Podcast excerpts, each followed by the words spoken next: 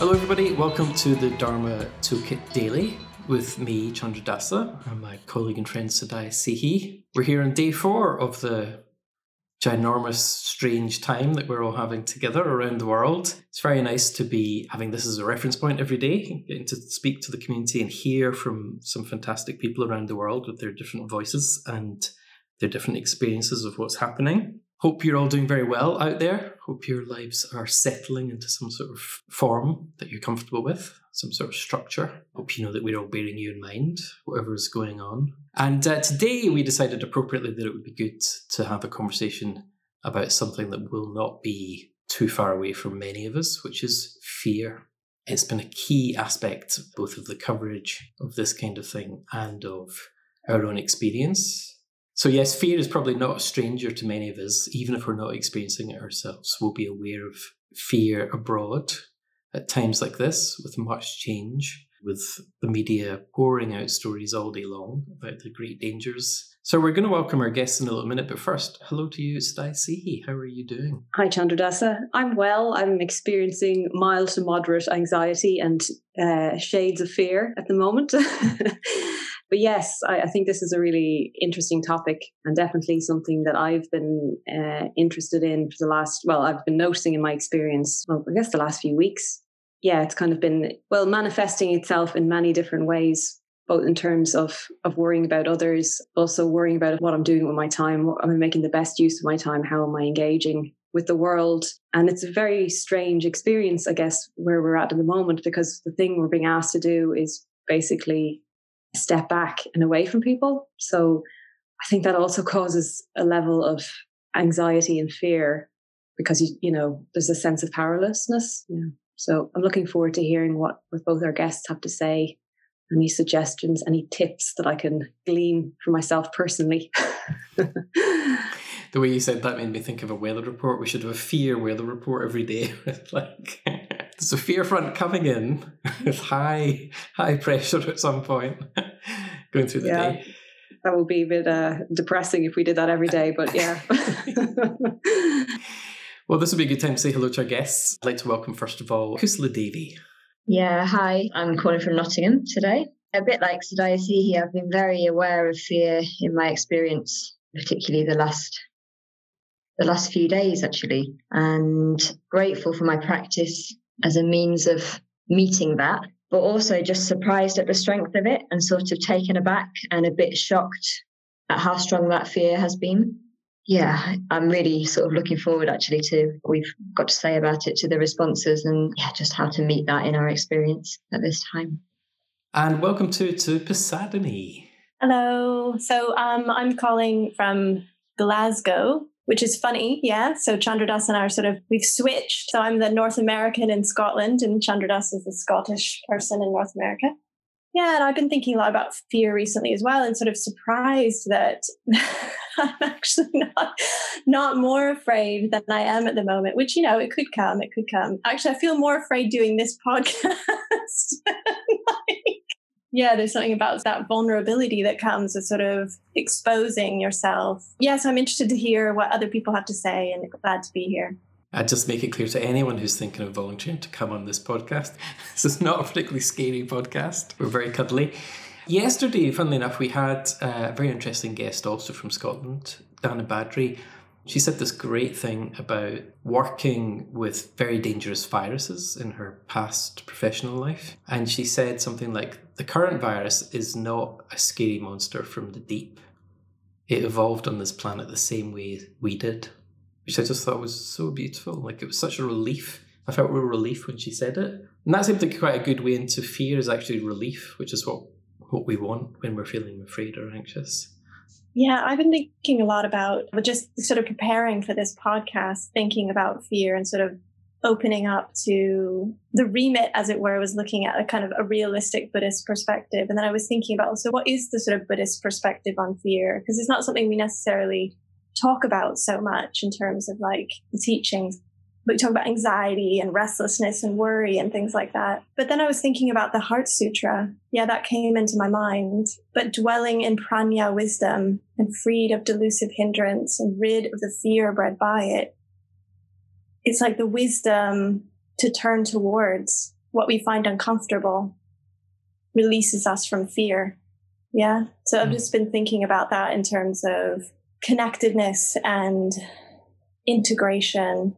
It was interesting because it's hard to articulate without sounding like a bumper sticker, isn't it? It's, you know, like we're all connected, dude, you know, like there's nothing to fear, you know? Are you good at experiencing fear? I, I know yeah. like, quite often it takes me a while to realize that's what's going on. It's like I'm afraid. Yeah, it's interesting.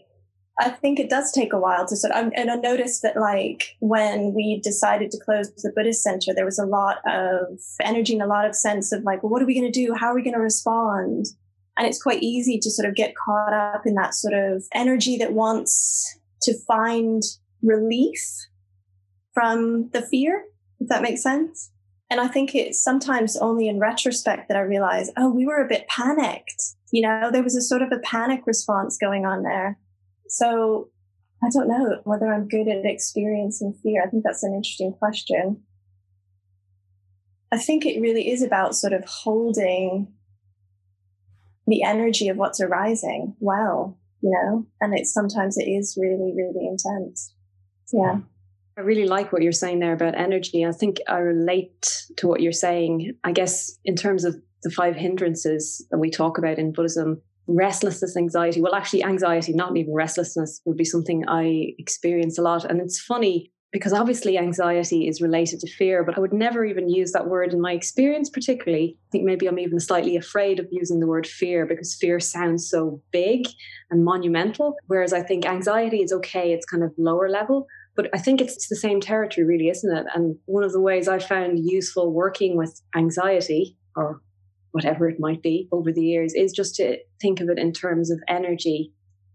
And for me, that helps to peel off the story that comes along with it because I've just noticed that anytime I try and attack the story or work at the story at its own level, whatever that might be, whether it's in terms of, oh, my work or in terms of relationships with people or even this current situation, you know, trying to solve it on its own level just doesn't ever seem to be very satisfying you know, kind of it just keeps moving off somewhere else. Thinking of it in terms of energy and then I guess working with the energy seems like a really good a good starting point.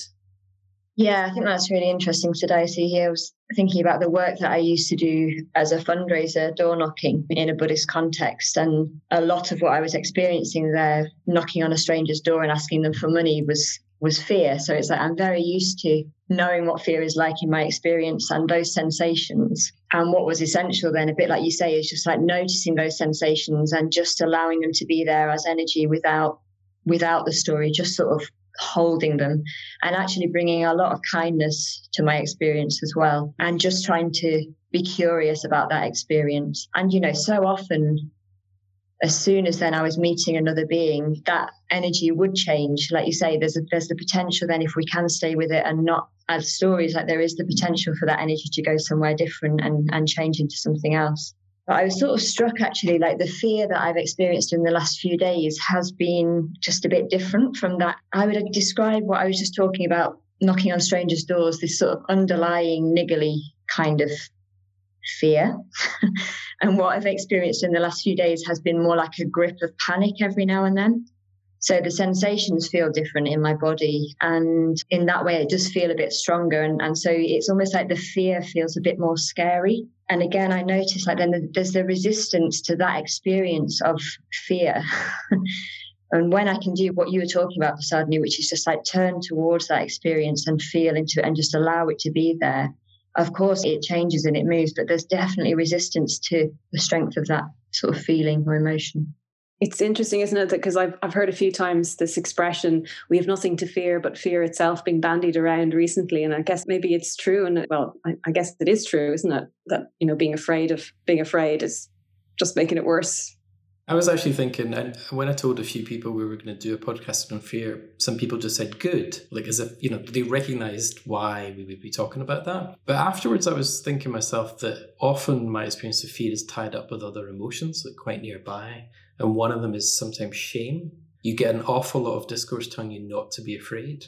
And of course, that's usually well meant. People don't want you to be afraid because it's unpleasant, right? But it's almost become a value that you don't experience fear. And sometimes the kind of knock on emotions right next door to something like fear, it becomes part of a complex of emotion. And that seems to be something that people are experiencing at the moment is there's so many inputs and there are so many triggered emotions in all sorts of areas that relate to each other and talk to each other. Interesting saying that about so many inputs. The other thing I've been thinking around fear is like I, I really need to be wise about sort of limiting the input and limiting what I'm sort of reading, looking at, watching. Because I do notice if I'm doing that more and more, there's this sort of rolling effect of like, oh, I want to know more about that. Oh, and it's like that, it's that that does lead to the fear. So there's something around in a wisdom in like knowing what I need to know without going too far into sort of proliferation and panic and like, oh, I, I, must know more about that.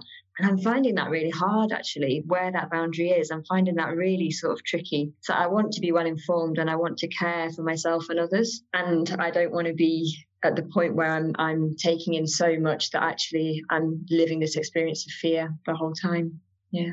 I had that experience too, actually, Kusala Devi, and I just made a call that I was told myself I'm not going to check the news more than twice a day because I figured if there's going to be something really, really important happening twice a day, I'll pick it up.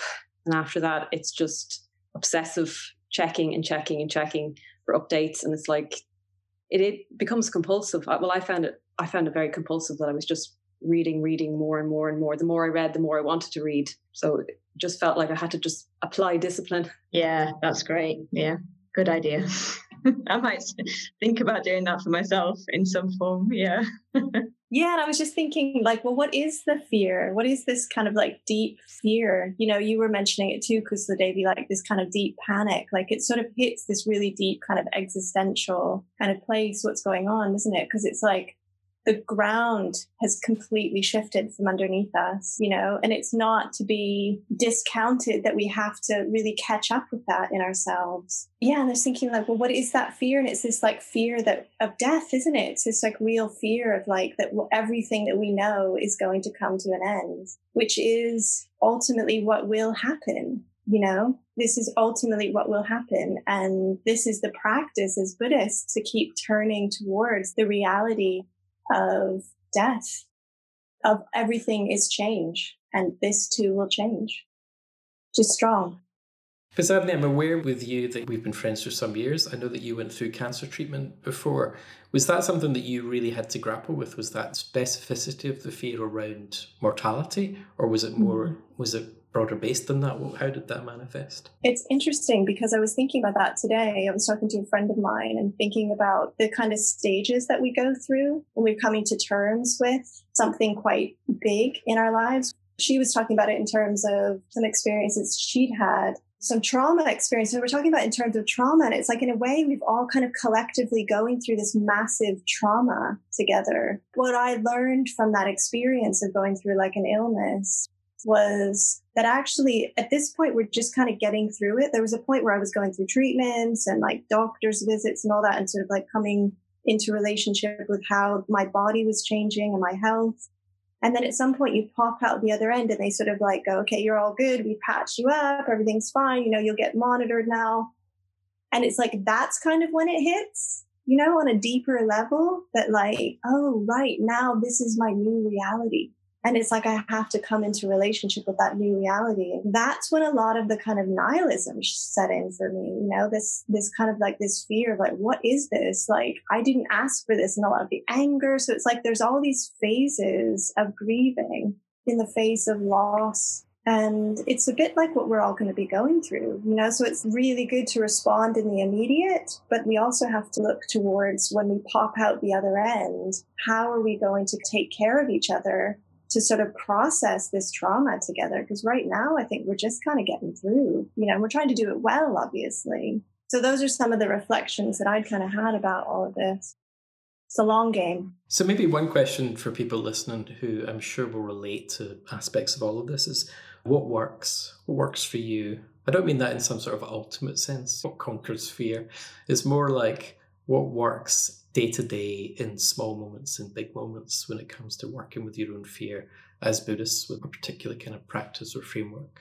Yeah, I think what's been working for me and what's been coming quite naturally actually as a response is broadening my experience, as, as well as that, what we were talking about earlier, that sort of turning towards and being with the sensations, then broadening my experience actually to more people and the sort of care, the metta, the, the love, the kindness that I can cultivate towards more beings. And I really feel that it does just sort of shift the emphasis. It's like connecting and touching into that that care and really really wishing others well. It's like oh that's oh yeah it's like the fear is is that others aren't going to be well. So in a way like i can all i can do is sort of wish that they will. And in a way not doing that in a way of like oh they must they must like not in a compulsive way but just actually allowing that natural sense of like oh i really want myself and all beings to be well yeah, I've just found that really helpful, just sort of broadening, but also that sense of just like, oh, all I can do is just wish as well in this and wish that we, you know, that we get through this as best as we can. Yeah. I think for me, there's a real working with the part that is feeling a fear or feeling the anxiety or whatever the feeling, you know, whatever the emotion is, it feels quite strong. And it's like identifying with that part of myself and actually inviting that part of myself into my heart so, really like opening my heart to that part of myself, I find just really, really helpful. What that does for me personally is it's not making that part an enemy, you know? So, it's like it's welcoming that part into my heart so that they can just be soothed and accepted and seen and loved. Yeah. Yeah. So, similar to what Kusala Davies, yeah, just like really loving ourselves and loving all of these parts of ourselves and not making any of them a problem is really, for me, yeah, just a really, really strong practice and really important. Well, I guess for me, uh, probably something feels quite basic. If I'm really in the thick of things, thick of anxiety, it's just to put myself in good conditions. So yeah, well, one thing I've been finding really helpful is going out for a walk, being in nature. I've been really noticing the effect that has on my mood. Even when I'm feeling anxious, the longer I stay out walking around a green space, the, the sort of more I feel just a bit more human again. And similarly, you know, touching in with friends, yeah, making sure I exercise, making sure I get breaks, meditating, all those things, you know, that are just just helpful for just working with your mental states, not trying to go in there immediately. I mean, yes, I have also talked about, you know, trying to see the energy and disengage from the stories, but just even at that most basic level, I have, I think over the years of practice, I have great faith in trusting the conditions will help. So that's definitely helping at the moment. But also, one thing I've picked up in a few talks that I've listened to this past while is just that quality of fearlessness, you know, and, and the Abhaya Mudra, which is that gesture of fearlessness. Quite a few people have mentioned the importance of, well, what can we do at the moment? Well, one thing we can do is be that person who gives confidence to others. So I don't necessarily feel I'm at that stage myself, but I would aspire to be there. And I think what I find helpful is reflecting on people who I know in my life who embody that for me. And even just bringing them to mind actually has kind of made me feel a little bit more grounded. It's like, oh, yeah, okay. Yeah, let's move in that direction. yeah. Yeah, that's fabulous. Bringing out the quality of fearlessness as a practice, not something that you have to have or not have, but something that you're looking to sort of explore and embody, and how that connects to the idea of just loving those bits of yourself that are scared and freaked out by the whole thing. Like, why would you expect them not to be? Of course they are. You know, that just that aspect of both setting up conditions for yourself and just having a realistic sense of who you are seems very important. At that point about a practice of fearlessness, Stacey, he calls to mind one of my favorite suttas we were all talking about a little bit before, the Attadanda Sutta, uh, often translated as arming oneself, uh, sometimes evoked as a kind of root text about fear. And uh, I thought it'd be quite cool if we could actually just read this very beautiful translation by Andrew Olendzki that's available online. We'll include it in the podcast notes for anyone who wants to look it up themselves afterwards. So we're going to just do a little story time for you about fear, if you're listening. sort of international experiment of co-reading poetry together. So this is the sutta, the Attadanda Sutta, Arming Oneself, an excerpt translated by Andrew Olendzki. Fear is born from arming oneself. Just see how many people fight. I'll tell you about the dreadful fear that caused me to shake all over seeing creatures flopping around like fish in water too shallow, so hostile to one another. Seeing this, I became afraid. This world completely lacks essence. It trembles in all directions. I longed to find myself a place, unscathed, but I could not see it. Seeing people locked in conflict, I became completely distraught. But then I discerned here a thorn, hard to see, lodged deep in the heart. It's only when pierced by this thorn that one runs in all directions. So if that thorn is taken out, one does not run and settles down. Who here has crossed over desires, the world's bond, so hard to get past? He does not grieve, she does not mourn, his stream is cut, she's all unbound. What went before, let go of that. All that's to come, have none of it. Don't hold on to what's in between, and you'll wander fully at peace. For whom there is no I-making, all throughout the body and mind, and who grieves not for what is not, is undefeated in the world. For whom there is no, this is mine, nor anything like, that is theirs, not even finding selfness, they do not grieve at, I have nothing. So, aren't they fantastic verses? Definitely one of my favourite suttas. I think that's a very lovely translation. Sometimes the stuff at the end I get a little tripped over, you know, the sort of nature of selfness, etc. There's something so beautiful that comes through, I think, from just that simple image of moving away from a place that's dominated by fear towards something else. It's kind of realistic. You're not going to shake the whole thing off, but it's like you set a direction and you move. You move there. Yeah, I really love this translation, particularly the thorn lodged deep in the heart. Yeah, it's just beautiful, very evocative of just this thing that causes us just to like run around and do all of these things, get involved in all of these activities and act in all these different ways. And it's actually just in our heart, yeah, that we just need to look and just gently and gently pull it out. What's that fable of the lion with the thorn in its paw? It's a bit like that, isn't it? It's quite beautiful. Yeah. Yeah, I think that really came through for me the sort of tone of this sense of being at peace or at ease, which in a way that's all you want really when you're feeling fear, isn't it? Um, I really I was struck by the verse that I read about not dwelling on what went before or what's to come, but also not holding on to what's in between.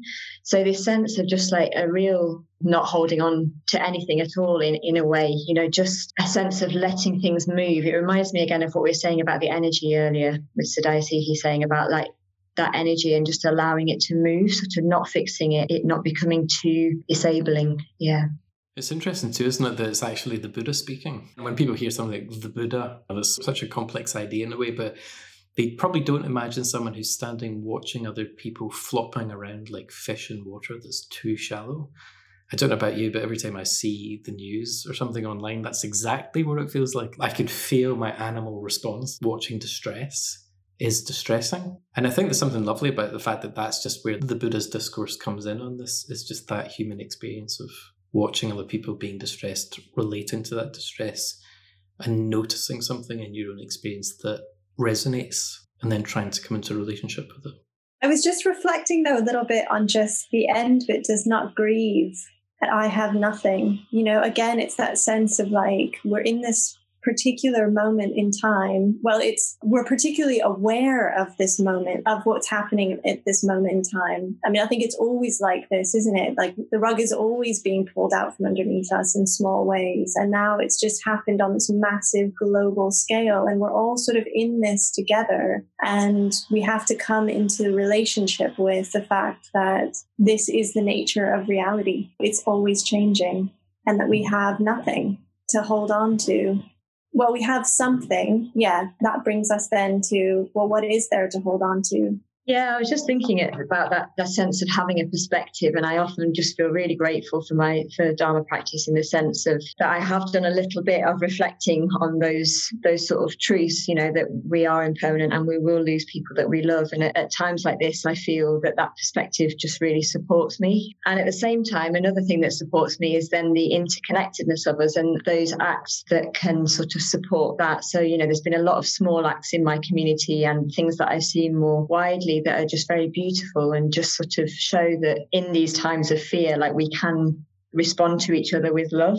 Yeah, I just find that really, really, really reassuring. Like, actually, what are the small actions that I can do for myself and others because we are connected? Yeah.